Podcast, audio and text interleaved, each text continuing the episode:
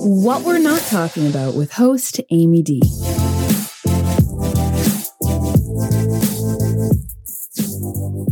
This is a friendly reminder that this show features heavy, hard, and sometimes bone chilling conversations that are not meant for younger ears. In addition, swearing is present, and although attempted to be reduced to a minimum, it won't be edited in order to keep the integrity of the conversation. Thank you for listening. Welcome back to this holiday episode of What We're Not Talking About. If you didn't catch the last quote unquote holiday episode, it basically just means we're giving you strategies that you can implement during the holiday season because if your family is anything like mine, it's a struggle.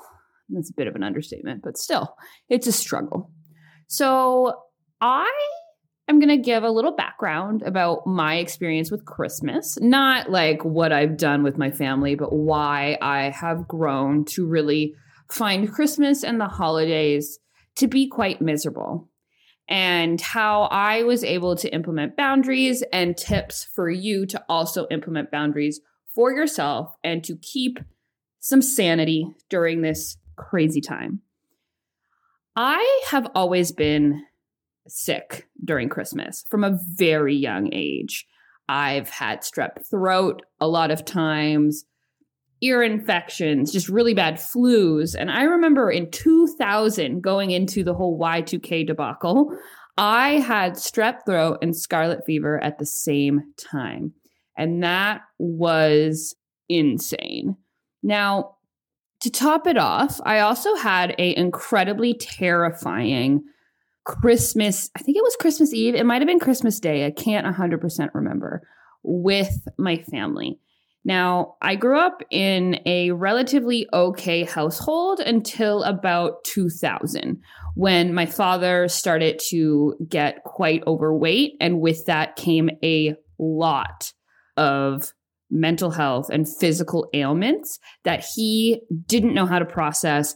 He didn't know how to deal with them. And he put a lot of his anger and frustration onto my mother and I. I am an only child, so I will say that the holidays are especially difficult for us only children out there because we're alone. Now, I remember this day quite clearly. In fact, I'm actually starting to think that it might have been the same year. It might have been 2000 as well.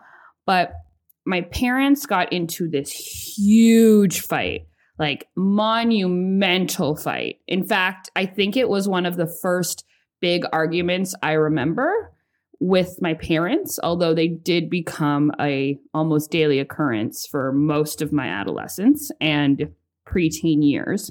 And they I don't even remember what the fight was about, but my father threw a hissy fit and was like, I'm not going with you, like blah, blah, blah, blah, blah. Bear in mind, this was Christmas.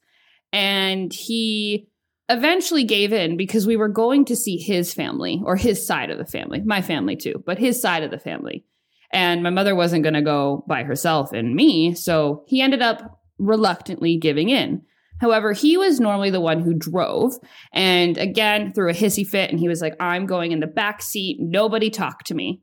So my grandparents lived about an hour and a half away from us. And where I'm from in Nova Scotia, the weather is crap on a good day especially in the winter. And unfortunately for this Christmas, it was, it had snowed and then it was turning to freezing rain. And it was this very horrible situation outside. But it was Christmas. So, and it was our scheduled time to spend with that side of the family. So we had to go. Now, we were about 15 minutes away, if not less. And my mom hit black ice. And I have this very vivid memory of screaming because I was in the front seat and I was at that age where I probably shouldn't have been in the front seat, but I was in the front seat. This was before parents were really hyper vigilant about this. And I thought I was going to die. In fact, I almost knew I was going to die. On one side of the road, which was the side that we were on, there was like a deep 15 to 20 foot cliff. On the other side, it was just a shallow runoff for water because there was houses on the other side. And we because I live in North America, are driving on the right side of the road. And my mom couldn't gain control and I'm screaming and my father is screaming and my mother is screaming and she just let go of the wheel because she was like I can't I can't control anything. And I had a blanket with me and I remember very oddly calmly just throwing it over my face and thinking to myself, I don't want to watch myself die. And all of a sudden there was a huge bang and I wasn't dead. In fact, the passenger side airbag didn't even go off, which was an even bigger surprise because it should have. And I was quite small for the airbag. So that would have made an even bigger issue. Actually, I don't think both airbags went off. I can't really remember. Doesn't really matter. But I remember like taking the blanket off and getting up and being like, what the heck just happened? And crazy enough, our car wasn't even that wrecked, and we went headfirst into a brick wall. Now, I swear to you, I thought I was going to die. But that from that moment, I hated Christmas. I hated it because it marked the fact that my family was always yelling and that the only reason we were together was because of this expectation that we were supposed to put everything aside on Christmas. I just felt it was very fake and I hated it because I grew up in a family of lies and to me this was just an extension of that. I mean, then you have the whole the, all the other stuff when it comes to Christmas, you know, capitalism isn't great, expectations, all these family commitments that we don't necessarily want to execute or attend, but we have to in the spirit of Christmas. And I just have never really liked it. Now, I've had so many conversations with friends and family members questioning why I would believe in this and why I be- don't like the holiday. And I would pretty much explain the same thing that I have just explained to you and they just didn't get it. They heard me, but they didn't understand me, which made it even worse because I felt like I didn't necessarily fit in with my family members. I'm sure you can understand that Christmas sucks for me. And unfortunately, since then, my father died in December, and a few other things have happened in the month of December that have just made Christmas really not great. The plus side is that my birthday's in January, so I always look forward to that during the Christmas time. And because I'm an only child, let me tell you, that day is the best day of the year. Now, if this sounds familiar to you, or there's some element of truth in my story for you as well, I want to explain to you some healthy ways that I created and set boundaries with my family. Now, my mantra for the holidays and really for my life is everything is impermanent. That allows me to get through the really hard times. And unfortunately, everything is impermanent. All your happiness and your positivity. We have days where it just kicks us in the butt. I had that yesterday. In fact, it was one of the worst days of anxiety I've had in 2020. And I think that's saying something. So create a mantra for your time with your family.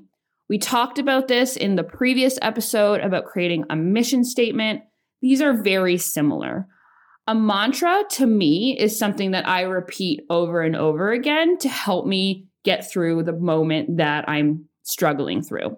So, there's preliminary work when it comes to setting boundaries you really have to understand that you are the most important being in your life. It really comes down to valuing yourself and also your time. Remember, this period of the holidays is insane.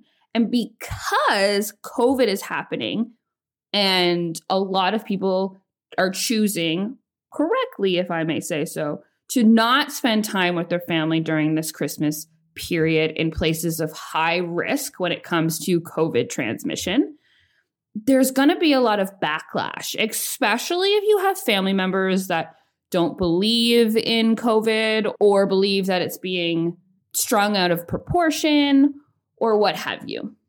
Also, you need to give yourself permission to do what's best for you. So many times, especially people that grew up in toxic families, doing that for themselves, they may have been labeled selfish, like I have in the past, or self involved. But putting the well being of yourself and your immediate family, such as children, ahead of your racist aunt or sexist uncle or mother who just does not support you is one of the healthiest things you can do and sets an amazing example for your children. Now, this is where we get into the itty gritty of it. You need to recognize and know and anticipate your triggers. So for me, I can deal with gossip when it comes to petty gossip, like, oh my gosh, her shoes are so last season. Or did you hear so and so slept with so and so? What I cannot deal with is something that is racist or misogynist or something that is a value I hold very near and close to my heart. So, this is where I encourage you to do some journaling, write down what you think your triggers are, and really get to know them so you can anticipate them. Because unfortunately, we can't prevent the triggers unless we 100% disengage with everyone, but we can anticipate them. If we can anticipate them, that gives us a much better chance to lessen the blow. So now that you have those steps, now is where you are clear about your needs, expectations, and communicate them. This is the hardest part. A lot of us search for what we can do when it comes to creating boundaries, when a lot of the time the answer is very clear and in our face. We just have to say them. And although they might not be respected, setting boundaries is the first step in order for them to be respected. Another crucial element of this is to practice saying no. Now, if you're anything like me, you're a tiny bit of a pushover. In other words, you're someone that states the boundaries and communicates them, but when they're pushed back on by a mother or a sibling who you know in your heart doesn't mean any bad, you tend to be a little lenient with them. However, this does two things. It one, it teaches other family members that you're not serious about your boundaries.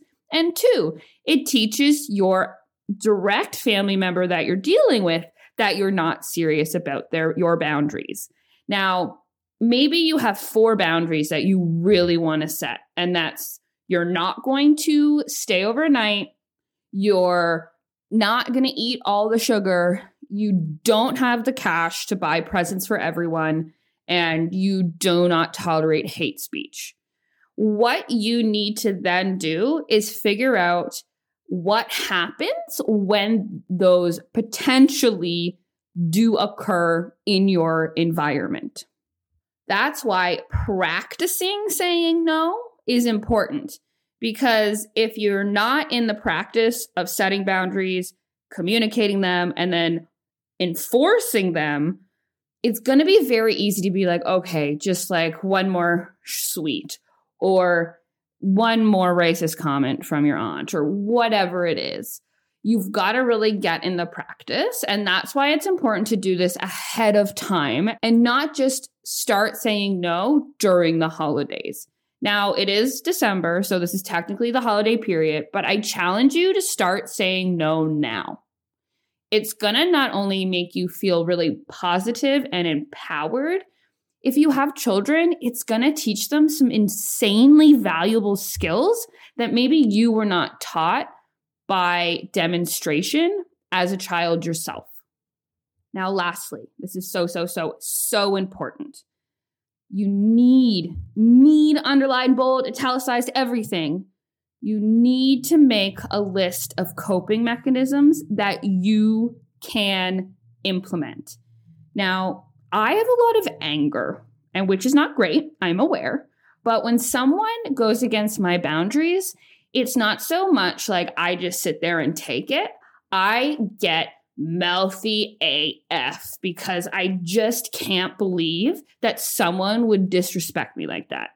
we're all a work in progress. I'm not saying that I'm amazing, but I am saying that I'm aware of this. So, what are some coping mechanisms that help me get rid of anger that could come up? Now, now I do really encourage exercise, but I do know that a lot of people might not have the ability to exercise in this current time because of everything uh, that's going on or potentially unrelated to the pandemic. So, what's something that you can do that has worked in the past to help you minimize your anger? Now, there's a lot of other coping me- mechanisms, and you don't necessarily need to implement them all before, but having a list so you can go to them are very important. Now, here's a list of potential coping mechanisms. Please know they're not exhaustive and that you can take some out, add some of your own, and change up the structure of what I'm going to say. So you could take a hot bath, listen to music, have a friend that's designated to talk to you if anything goes awry, rip up phone books, punch a pillow, talk to a therapist, lift weights, journal, meditate, do yoga, stretch, watch a movie. You get you get the idea. Simple things that will help you get through this really hard time. Now, there's also lists of negative coping mechanisms such as smoking, doing drugs, drinking alcohol, gossiping, things like that.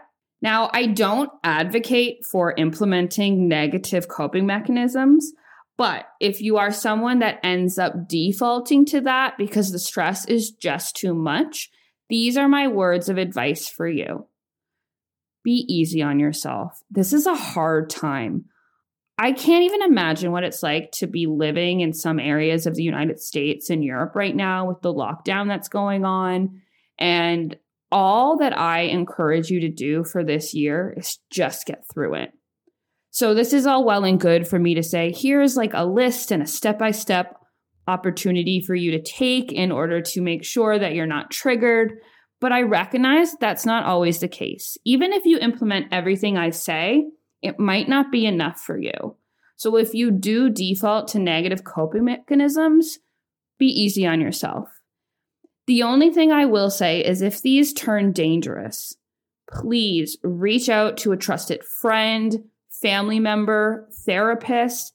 And if you don't have anyone, please know there are crisis lines and websites like Seven Cups that you can speak to random strangers on the internet. Now, granted, it's not that regulated seven cups. The crisis lines are, but it's something. I hope this episode was helpful and that you can take some, if not all, of my suggestions to help you get through this insane Christmas 2020 season. I'm so thankful that you've listened to this episode. I know that I'm struggling during this time and if you are struggling and you don't have anyone to reach out to, I'm always just a text available. You can find me on Instagram at the empathy front, or you can find me in Lost in the Bathroom. Yes, I know the username is strange, but I promise you that I will respond as soon as I can because I know what it feels like to be alone, and I know what it feels like to have a random stranger help me through some of the hardest times of my life. I want to wish each and every single one of you a very happy holiday, regardless of your faith. And I hope that you make it to next year because, wow, this one is one year for the books, and I can't wait to read what the textbooks say in 2050. Thank you so much for listening to this episode of What We're Not Talking About. It would mean the world to me if you subscribed and shared this episode with anyone you think needs to hear it. As valued listeners, I also wanted to remind you that if you're ever looking for a specific topic to be covered, please get in touch with me on Instagram. My username is amy.damone, or you can simply click the link in this podcast description. I can't wait to hear from you.